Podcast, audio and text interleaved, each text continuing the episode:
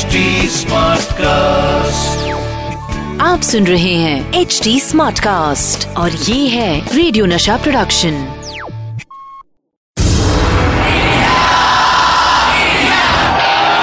एक ऐसा प्लेयर जो जीत हासिल करने के लिए सिर्फ़ फैंटास्टिक विकेट कीपिंग ही नहीं बल्कि विकेट के पीछे कुछ विकेट हरकतें भी करते थे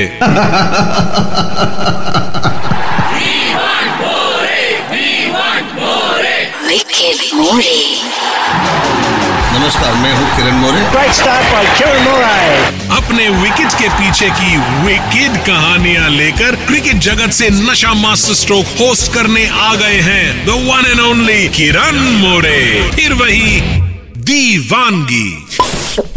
ये दिल मांगे। नमस्कार। मैं हूँ आपका होस्ट एंड दोस्त किरण मोरे और आप सुन रहे हैं नशा मास्टर स्ट्रोक 12 अप्रैल 1917 क्या हुआ था क्रिकेट जगत में? विनू मांकड़ का जन्म हुआ था। One of the outstanding allrounder जब हम बात करते कपिल देव विनू मांकड़। 2011 में मैं जब लॉर्ड्स टेस्ट मैच में देखने गया था इंडिया वर्सेज इंग्लैंड का, तभी मैं लंच टाइम पे से चलते घूमते घूमते गया पीछे की साइड पे लॉर्ड्स के स्टेडियम पे। तो मैंने देखा काफ़ी ग्रेट क्रिकेटर्स की वहाँ पे होर्डिंग्स लगी हुई है। जिसने अच्छा शानदार प्रदर्शन दिया है लॉर्ड्स क्रिकेट ग्राउंड पर। तो वहाँ पे गैरी सॉबर्स है, काफ़ी ऐसे बड़े बड़े महान खिलाड़ी है, उनके होर्डिंग्स लगी हुई है। तो वहाँ पे एक होर्डिंग मुझे देखने मिली, वो विनू मांकड़ की। जो कहते हैं कि मैंने भी याद आया मुझे कि ये क्यों लगा ये because this test match was called bonkers test match कि उनका अच्छा शानदार ऑलराउंडर प्रदर्शन था। उस मैच में उन्होंने शतक भी बनाया विकेट भी ली दोनों इनिंग में। तो उसके लिए वो, उस कारण वो पंद्रह फीट की जो होर्डिंग लग आई थी, वो देख के मुझे बहुत खुशी हुई और उनके बेटे को मैंने राहुल मांकड़ को तुरंत फ़ोन भी किया और वो तस्वीर भी मैं निकाल के उनको भेजी। इंग्लिश लैंग्वेज में तो एक फ्रेज है you are what you eat मतलब आप जैसे खाते हो, वैसे बन जाते हो। लेकिन हम क्रिकेटर्स की ज़िंदगी में, हमारे टाइम पर अगर किस खिलाड़ी ने नाश्ते में डोसा खाया और उसने कुछ अच्छा परफॉर्म कर दिया तो फिर वो खिलाड़ी पूरे टूर पर सिर्फ़ डोसा ही खाते रहता है। अगर हमारी टीम टेस्ट मैच से पहले किसी के यहाँ खाने को गई और पहले दिन अच्छा परफॉर्मेंस किया तो हम पाँचों दिन उस इंसान के घर पे खाना खाने जाते थे। मतलब हमारे परफॉर्मेंस और खाने का डायरेक्ट रिलेशन था। जब भी हम लोग बैंगलोर और चेन्नई खेलने जाते थे, अभी भी मुझे याद है, एक बाल्दी में वड़ा आता था, एक बाल्दी में इडली आती थी और एक बाल्दी में रसम आता था और एक बर्तन में चटनी आती थी। वो ब्रेकफास्ट एक यूनिक ब्रेकफास्ट था।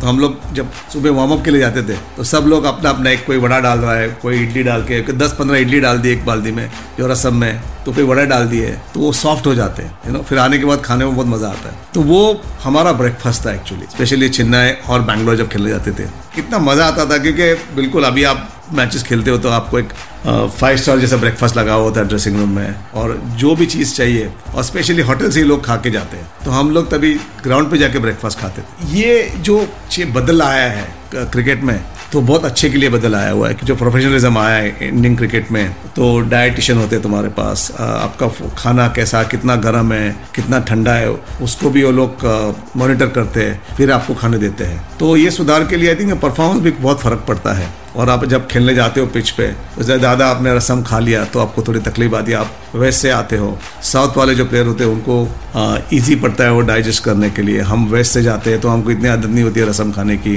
कि डोसा इडली खाने की। तो परफॉर्मेंस जब ग्राउंड पे खेलते हो तो कभी कभी तुम्हारा पेट खराब हो जाता है यू नो स्टमक अपसेट हो जाता है। तो कभी कभी ये दिक्कतें बहुत आती है। तो उसके लिए प्रोफेशनलिज्म आना वो बहुत ज़रूरी था। आप मैं आपको बताता हूँ लिटिल मास्टर सुनील गावस्कर के ब्रेकफास्ट के बारे में। 1985-86 टूर ऑस्ट्रेलिया में उनका रूम पार्टनर बना था। देखो इंडिया के और वर्ल्ड के टॉप प्लेयर उस ज़माने के। उनके साथ रूम शेयर करना बहुत बड़ी बात थी और बहुत कुछ सीखने मिला। और जो उनका जो स्टाइल था, सुबह उठ के चाय बनाने का तो मुझे बोलते थे, जॉकी, पानी गर्म कर। फिर वहाँ पे थोड़ा दूध मिलता था, दूध लेके और टी बैग्स लेके हम लोग चाय बना देते।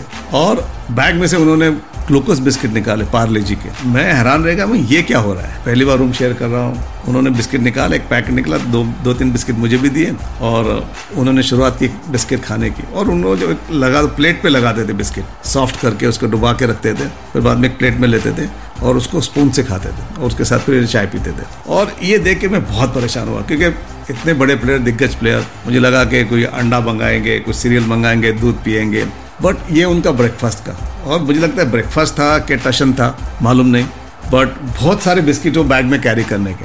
मुझे इतना मज़ा आया और इतना अच्छा लगा देख के। गावस्कर इतना बड़ा खिलाड़ी है और ग्लूकोज बिस्किट खा के मैच खेलने जा रहा है।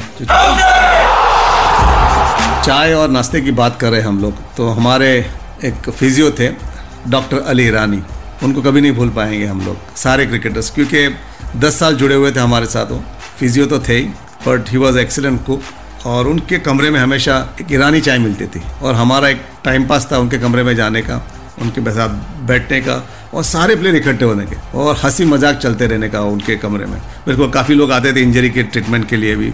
और अली एक फ़नी कैरेक्टर था नो जब पहली बार टीम में आए थे, उनको क्रिकेट का कुछ मालूम नहीं था नो और कौन गावस्कर, कौन कपिल देव उनको एक मैसेज मिला था कि किरण मोरे बड़ौदा से क्योंकि उन्होंने पढ़ाई की थी बड़ौदा में। वो मेरे पास आए, मुझे पूछ रहे थे, इसमें कपिल देव कौन है? इसमें गावस्कर कौन है? ये so and so player Jimmy Amarnath कौन है? तो मैं उनको बताया, ये ये प्लेयर है। मुझे भी ताजुब हुआ कि इतना फिजियो है और उनको क्रिकेट का कुछ मालूम नहीं था।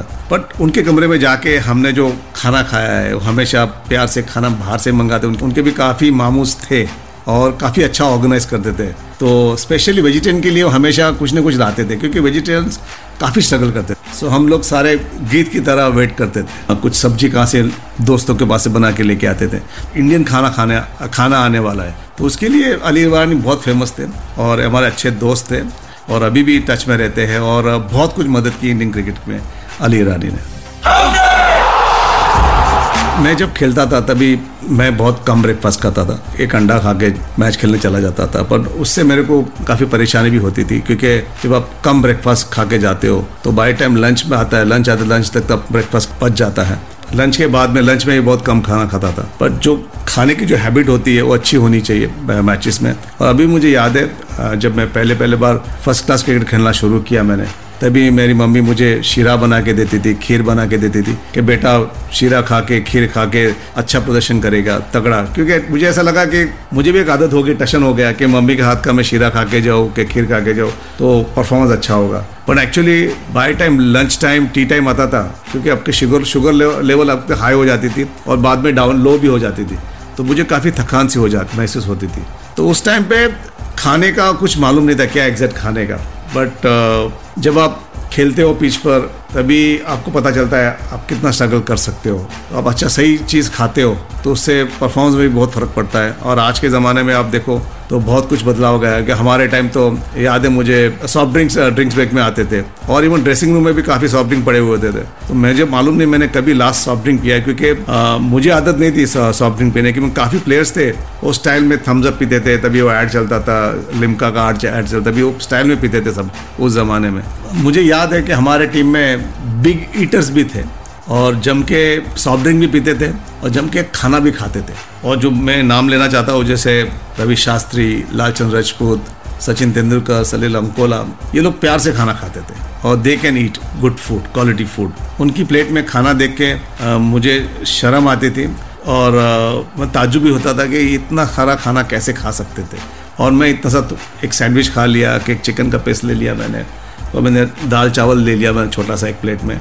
तो वो खा के मैं मैच खेलता था। आज के ज़माने में आपको जो डिहाइड्रेशन का आता है ड्रिंक्स आता है, वो आता है। पहले हमारे ज़माने में ग्लूकोज आता था तो ग्लूकोज से भी शुगर लेवल हाई बढ़ जाता था तुरंत और बाद में लो हो जाता था, क्योंकि एक घंटा अच्छा चलने का, उसके बाद हम थोड़ा डाउन हो जाने का। तो तभी पता चला कि ये चीज़ें अच्छी नहीं थी उस ज़माने में। तो अभी जो बात होती है खाने पीने की ऑन फ़ील्ड ऑल्सो बहुत इंपॉर्टेंट होती है परफॉर्मेंस करने की ऑन फ़ील्ड और ये आपको ओवरऑल पूरे आप खेलते रहते तो इंटरनेशनल क्रिकेट उसमें बहुत उसमें फ़ायदा होता है कि आपका diet on field food habits off the field food habits कैसे रखते हो? तो आई थिंक उससे आपका परफॉर्मेंस टेन टाइम सुधर जाता है। दोस्तों अब मेरा जाने का वक्त हो गया है।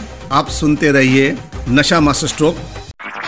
आप सुन रहे हैं एच डी स्मार्ट कास्ट और ये था रेडियो नशा प्रोडक्शन एचडी स्मार्ट Smartcast.